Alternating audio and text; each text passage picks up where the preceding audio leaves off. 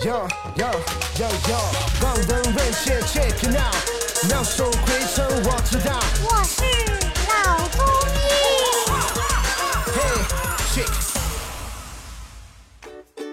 本节目由上海团市委、上海中医大、上海青联、上海医卫青联、辣椒智库联合出品，由上海徐浦中医医院特别支持，喜马拉雅独家播出。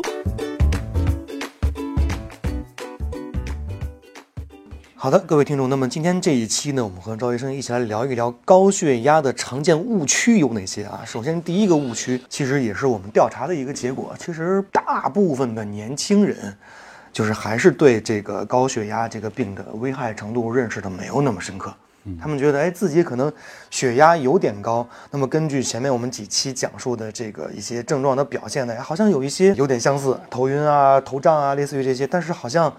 啊，也没有那么严重啊，这么一个这么一个态度，啊，也不会经常去，就如果出现这样的问题，就到医院里面去就诊，去问医生，嗯更多呢是买一点什么保健品啊，然后吃一吃啊。您觉得这种现象，您觉得是是科学合理的吗？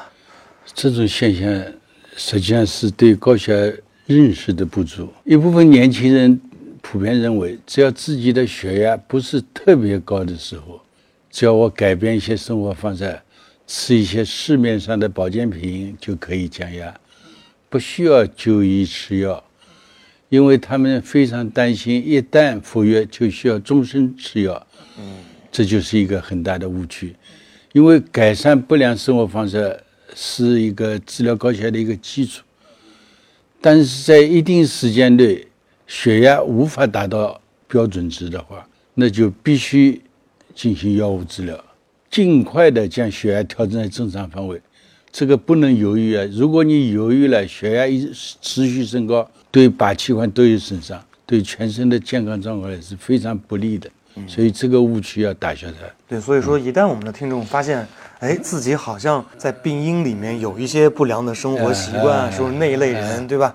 然后同时呢，也表现出来了一些高血压的症状，那么就要及时的到医院里面去就诊，就诊服药啊。好的，感谢赵医生给我们带来的精彩分享。各位听众，我们下期见。